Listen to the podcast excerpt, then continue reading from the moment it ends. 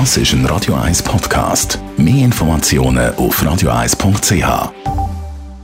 Die Sprechstunde auf Radio 1, präsentiert von der Dr. Andres Apotheke Stadtlaufen. Pflanzliches Wissen aus der eigenen Produktion bei Sportverletzungen, Blasenentzündung und Energiemangel. Wer geht tauchen, so richtig mit Sauerstoffflaschen etc. weit runter, der oder die muss fit sein. Fit unter anderem auch in Bezug aufs Herz und genau darüber reden wir heute mit dem Herzchirurg Sascha Salzberg. Sascha, was muss man da wissen bezüglich Tauchen und Herz? Also die Sicherheit beim Tauchen steht im Vordergrund. auch ich gehe sehr gerne tauchen.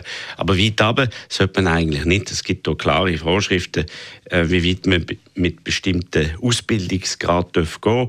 12, 30 Meter, 20 Meter, 30 Meter. Mehr sollte man eigentlich nicht. Aber wichtig ist, dass man vorher beim taucht beim Arzt geht, einen Tauchcheck-up machen. Und da gibt es im Herz ein grundlegendes Problem, das man muss abklären muss. Man muss sicherstellen, dass es im Herz zwischen den zwei Vorderkammern kein Loch gibt. Das ist ein patentes Foramen ovale, weil durch das Loch können kleine Gasembolien, Luftblöterli im Blut, wo im rechten Kreislauf sind, wo eigentlich nur in die Lunge gehen und dort kein Problem anstellen, könnten den Kopf und einen Hirnschlag verursachen. Und das ist eine gefürchtete Komplikation und wegen dem sollte man zuerst, bevor man das erste Mal tauchen, mal einen Cardio-Check-up machen mit einem Herzultraschall. Aber das merkt man nur, eben, wenn man so einen Ultraschall macht. Oder merkt man das unter Umständen schon voran, wenn man so etwas hat? Also wenn du es vorher merkst, ist es zu spät.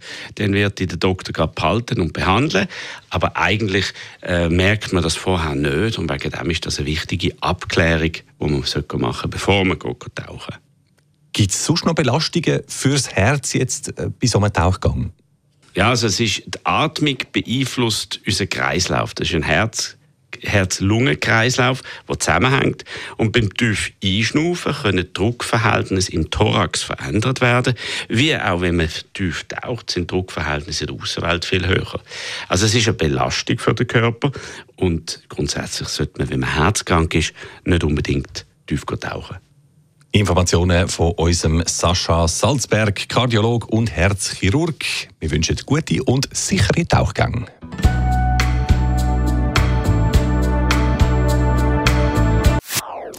Das ist ein Radio 1 Podcast. Mehr Informationen auf radio1.ch.